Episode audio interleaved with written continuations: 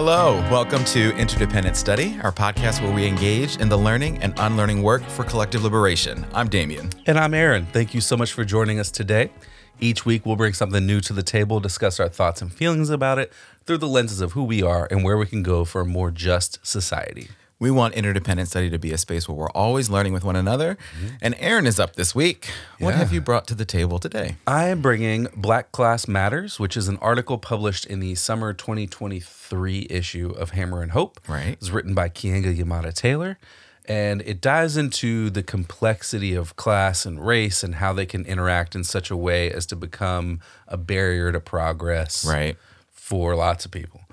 And there's a lot of great examples here of the different ways that political figures claim to be pro black because they appear to be the better options mm. versus other people. Yeah. Uh, so there's a whole section about Trump in 2020. Yeah. Yeah. That, I, that time in our lives. Yeah, I guess that's self explanatory. Uh-huh. Uh, there's analysis in here about Biden and, as mentioned before, Trump, Obama, black mayors in 2020 former U.S. Senator Carol Moseley Braun, and a bunch of other people and a bunch of other stuff. Yeah. It's really, I think, complex, it's nuanced, and it was deep. It, it gave me a lot to think about. Yes. And a lot to think about what to talk about here because there's a lot of directions that we could go. Yeah. But yeah, so what did you what about you? What did you think? Yeah, it was a, it was a long piece. It was. Uh, yeah. So I, I agree with you. There was definitely a, it gave me a lot to think about as well. I thought this was a really great article, mm. and I thought that she provided such a thorough and insightful analysis of certainly all the things you talked about, and also all of the ways in which the construct of class is at play here, particularly for Black people in this country, mm-hmm. right? And it certainly is at play in terms of politics and elections, like you mentioned, but it's also at play in terms of just Black life in general and Black community and, and our larger society. And so I think in terms of political power and black political power and the ways in which our, our government and our elected officials serve and support us was really a central piece of, of this article. One of the main points in this article that I thought resonated with me in particular is that all of this has a tremendous impact on the everyday lives and lived experiences of Black people. Mm-hmm. And so I think about that, especially in terms of how our government and elected officials see us and treat us and serve us. In, in, in this article, how they talk about us, talk to us, talk about us. At one point, Keeanga-Yamahtta Taylor said this about what then candidate for president Biden said about black people and their vote for him. So the quote is this Did blackness confer such a political uniformity that even someone like Biden could say that a vote for him was a vote for the interest of black Americans? If that's true, why has it been hard to sustain a movement against racism in the United States? Mm-hmm. And like that to me was such a brilliant question to ask in response to that in, in his notion of what he said. And it's a question that I think all of us need to wrestle with in terms of politics and elections, but also with every aspect of our lives. Why are mm-hmm. things the way that they are? Why is it so difficult to sustain a movement that makes real progress for black people in this country? Yeah, I think that was a that got right to the point of yes. well, if if you are the person who is going to be, and you represent the party that has said yes. that it's going to be the most progressive in terms of racial politics. Why are we not there yet? Yes. Right? Why haven't we had a sustained movement? Yeah, it's a great question. Absolutely. One of the other things that stood out to me was an extension of something I said last week. Oh. Um, sort of. It was a much better version of something I said last week, okay. which I think is what we could expect. I said that identity can't always equal politics. Right. And Keeanga-Yamahtta Taylor writes her own part of this, but also quotes Olufemi Taiwo and writes, quote, the idea that one's lived experience supplants knowledge or politics is what the philosopher Olufemi Taiwo described as deference epistemology. Mm. The assumption that the racial politics of the moment would put a person beyond reproach is a powerful rejoinder. So that's way better than what I said. a little bit, yes. It's, it's a it's a more fleshed out version of what I said. it's got a lot more analysis in it. Yeah. But we can also get caught up in the notion that our lived experiences supplant knowledge or politics. But that's obviously not true when we think about people who hold dominant identities. Yeah. right? So, as a white person, my personal lived experiences would not necessarily confirm to me that white supremacy is as real as it is because I don't personally experience it in a way where I'm on the receiving end of that. Correct. Right? Uh, so, therefore, my personal experiences that are- do they hold the same level of value in that space? No, like I understand that and I have analysis about that because I've gained some knowledge to be able to talk about it Right. semi coherently. Semi emphasis on that. Um, so, you know, if we hold a power analysis or an intersectional approach to politics or media or just public figures, I guess, and each other, Right. and understand that our class influences our race, influences our gender, influences et cetera, et cetera, then we can see that like a rich black person might be more aligned with other rich people than with what more black people are demanding in general across the board who don't have access to the same wealth. That's so true. That's so true. I was excited to see her quote Olufemi Taiwo and Yep. For her to use his work in in this analysis. I, I thought it was so spot on, and I appreciate how you applied that analysis to yourself there. I think that's important for anyone listening who maybe is trying to figure out how that analysis might apply to them. So I I think that's great. I appreciate that. You know, related to Taiwo's concept deference epistemology was this other quote um, from this piece that stood out to me. Uh, so the quote is this Black politicians suggest that a shared racial identity means their election alone will fix Black communities makes it appear that the hard work to forge solidarity and engage in political struggle is unnecessary. Some describe this gap between promises and outcomes as selling out or even betrayal. Yet, black elected officials complain of being held to a higher standard by the media or black voters, who they claim hold unrealistic expectations for change. But these officials make made false promises as black insiders working on behalf of the community which prompted new questions about how to achieve change. Mm-hmm. And mm-hmm. so and so all of this to me boils down to that work that she mentions at the front of that quote of forging solidarity and engaging in political struggle that work is absolutely without a doubt necessary. And it aligns with your point that identity can't always equal politics to me. And I, you know, we are whole people. we are mm-hmm. more than just our race when it comes to our lived experiences. We're more than just our class when it comes to, you know, our lived experiences, our, our needs and our humanity. And so to me, that was such a huge takeaway. And I just appreciated you know the connection to Taiwo's work there, and there was a lot to sort of sit with there and think Yeah. about what this means for us and what it means for our future. Yeah, agreed. And I think that there's so much in all of that to for us to unpack individually, but also collectively how you operate in a group. If you're organizing with people, if you're just know, working on pizza stuff, like Yes. wh- what do you do with your neighbors? How do you connect with them? All of that uh, is all in that um, piece. But also think about the power dynamic of who's holding power in your Mm. government, who are your elected officials, and how are they doing some of that same stuff. Absolutely. yeah.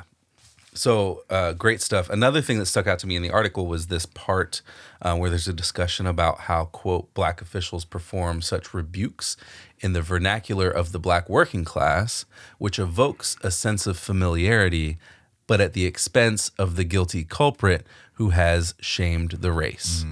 When the black political class invokes stereotypes or calls for, quote, law and order, it allows them to appear busy addressing the issues plaguing their cities when in reality they're merely upholding the long American tradition of blaming blacks for social problems. Hmm.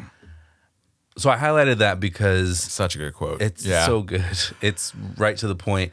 This is I think it's a crucial thing to understand because it's a bait and switch. Yes. And it's an appeal to a particular kind of respectability politics too.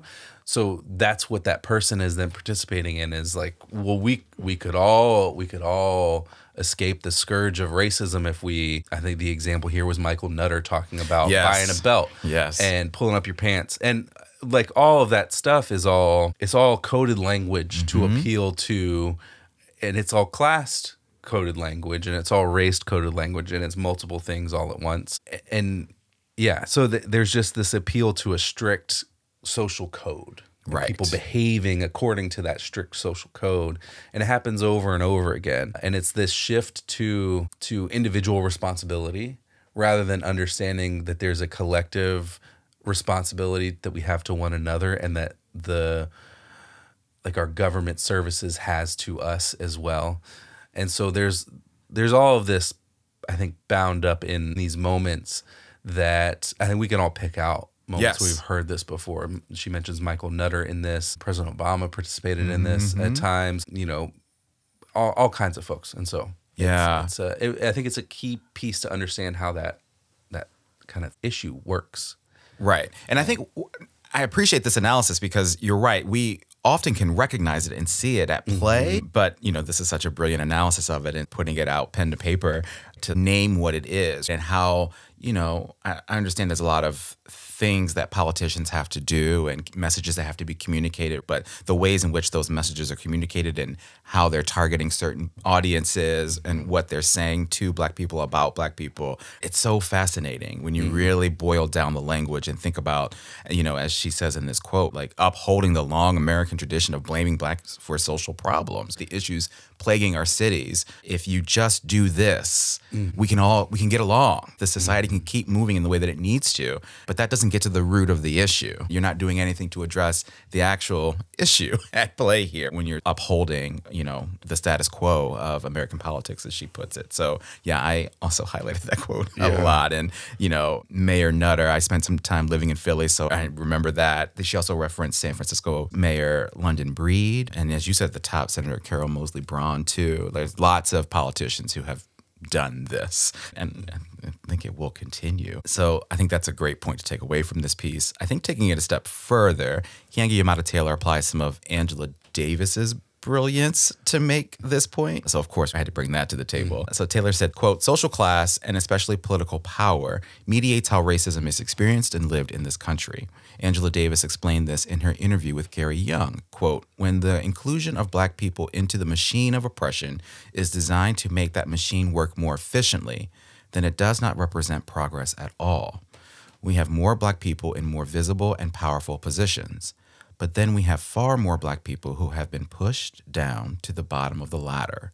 When people call for diversity and link it to justice and equality, that's fine.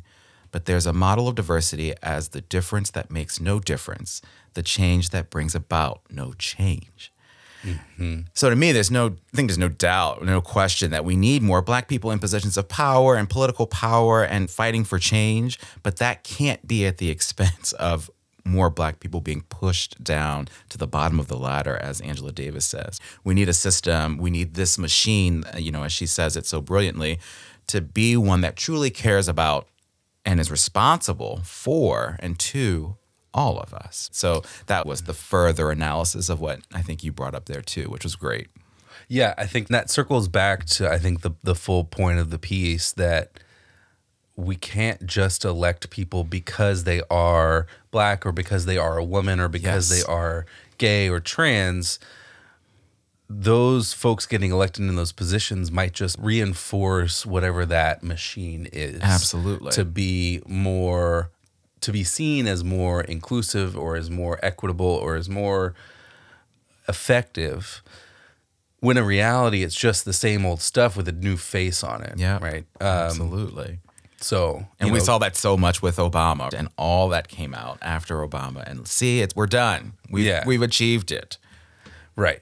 So yeah, it's like a, a, a pride cop car Yeah. Yes. or a Black History Month cop car. Uh, All right. Well, let's shift here. Let's talk about application. Okay. How does this article apply to our daily lives? My application comes from the concluding paragraph of this article. Quote During the uprisings, young workers returned to their jobs, even as thousands among us were dying of COVID 19. Threatened by eviction, afraid for the future, and infuriated by the insouciance of the millionaires in Congress and in the White House who dither while the world burns, millions of people came together in solidarity despite our differences. That is a start, an opening we can either walk through or turn away from. Now it's up to organizers, activists, and those invested in building a mass movement against racism and inequality to create organizations and other entry points. A new left will not just be willed into existence. We must organize and build it together on the basis of radical politics. So there's not much to add to that No. That's so brilliant. at all. Uh, Yeah. But we collectively have to keep it moving and we have to keep the ball rolling. Yes. And there are thousands, millions of people who are looking for something better in this world that we currently have. And they're looking for ways that they can make a difference. And so many people believe that they can't make a difference just as themselves as an individual. Yeah. But when we can connect with one another and create something like an organization or a movement or whatever, we can create something that changes the things that people are all collectively looking for, all collectively in favor for to a great extent. And yeah, so I we have to, you know, get ourselves together to build something that responds to the needs of everyone to build the world that we all deserve. Absolutely. I love you talking about connection there. I think we mm. have to connect with one another. We have to understand and and appreciate our shared humanity, um, you know, in this work and in this life that we live. I think that only will make us stronger and help us continue that work. So, yeah, that last paragraph was was tough to beat when I was trying to think about my application. I think my application is hopefully going to build on what you just shared there. Uh, there was a paragraph just a little bit earlier in the article that I, I highlighted and, and sat with for a minute. It was this quote Black America is increasingly immigrant, young, insecure, and skeptical that racial equality can be achieved in their lifetime. The splintering social realities among Black people undermine any assumptions that political solidarity is innate. Mm-hmm. Nor does a politician's racial identity give them an ability to solve long standing economic crises in a skewed social order. Instead, solidarity is formed through mutual struggle, shared realities like racism and police brutality, and the common experiences of economic precarity, vulnerability to climate change, and bottomless student debt. Mm. Only through collective struggle can we fundamentally change this social order. So I think that speaks to what we just talked about there, that connects to your application here. It's that last sentence for me. It's the purest form of the application to me. Only through collective struggle can we fundamentally change this social order. So we know that we are collectively struggling. We have to channel that struggle and work together to bring about the changes we need for our liberation. So that to me is the that's the north star. that's the work we need to do. So Yeah, absolutely. I highlighted that one too. That was a uh, another choice that I had. just a po- powerful piece. Yeah. All right, well, let's talk about homework. What do we want to do to continue learning about this beyond our conversation today? I'm going to add some books to our ever growing reading list. Okay. Uh, both by Keeanga-Yamahtta Taylor. Race for Profit, which is about how exploitative real estate practices continued well after housing discrimination was banned. And From Black Lives Matter to Black Liberation, which surveys the historical and contemporary ravages of racism and persistence of structural inequalities such as mass incarceration and black unemployment. So both seem like great things for us to dive into at some point right here on the podcast. Yes, And I don't know when that'll be because that reading list is Yeah. Uh, unmanageable at this point, but uh, we'll we'll get to them at some point, I think. no, they both sound incredible. So Mm-hmm. I think we do need to look through this ever growing list and make a plan. Because I'd love to read those books, at least one of them this year. Maybe we can commit to that. How about Yeah, that? At least that. We haven't planned all the books for this year. That's true. So we've got some time. All right, Mm-hmm. let's do that. I love that. That's good stuff. Uh, for me, I was thinking about the some of the links in this piece. Mm-hmm. Um, I'd love to dive more into the data that she referenced in this piece from the Pew Research Center uh, on Black identity and interracial connections and community. So I clicked on one of the links and it was had 2022 data in there. So it's pretty recent and there's a lot of pretty amazing stuff in there. And clicking through just the Pew Research Center's entire website. I mean, they've surveyed lots of communities and lots of people, and they have folks' um, uh, ideas and thoughts on this life that we live and the things that they need. And so it looks like a really cool website with lots of great data. And I'm not always a data guy, but I was clicking through and I was fascinated. So I just want to see what more I can learn from the data directly that she referenced in this piece, but also everything else that the Pew Research Center has to offer. Oh, that's cool. I have not. I don't think I've ever dug into anything from Pew Yeah, Research no, not until like that. Yeah. not until this. So yeah, there's a lot of cool stuff in there, which I think we could learn a lot from. All right, great. Um, next episode. Uh, just kidding. Damien, you're up next time. I don't choose. So, what are you bringing to the table in our next episode? Oh man, what if I call an audible right now and do that? No, for next week, I'm going to bring a resource from our friends over at Interrupting Criminalization to the table for us to talk about. I think we were able to have some really incredible conversations about what we learned from some of their other resources uh, at the end of last year. So I wanted us to continue that party into the new year. So the resource we're going to talk about next week is called Painting the Ocean and the Sky. And Interrupting Criminalization describes it as a quote, a resource for anyone working to build collective, community based, non carceral responses to crisis.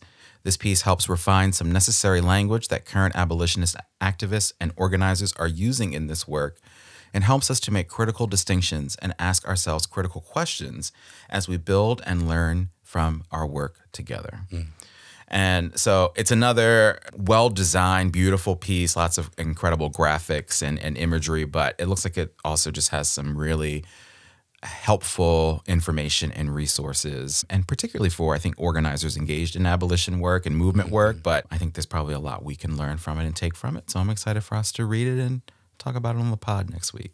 Yeah, they always have great cover art. Yes. There's always great artwork incorporated Yes. into all of the stuff that they put out on their website. So Yeah. kudos to that, and I'm looking forward to reading this a lot because uh, it sounds really incredible. And and one of our pieces of homework from last year was to learn more about how we can work together outside of the current norms. When we talked about abolition and the state, Right. Uh, and this this follows up on that. I think to Yeah. learn about transformative justice is a community based process outside of the the current way that we operate, right? That's So, true. I like to deliver on our homework promises. So, Sometimes we do that. yes.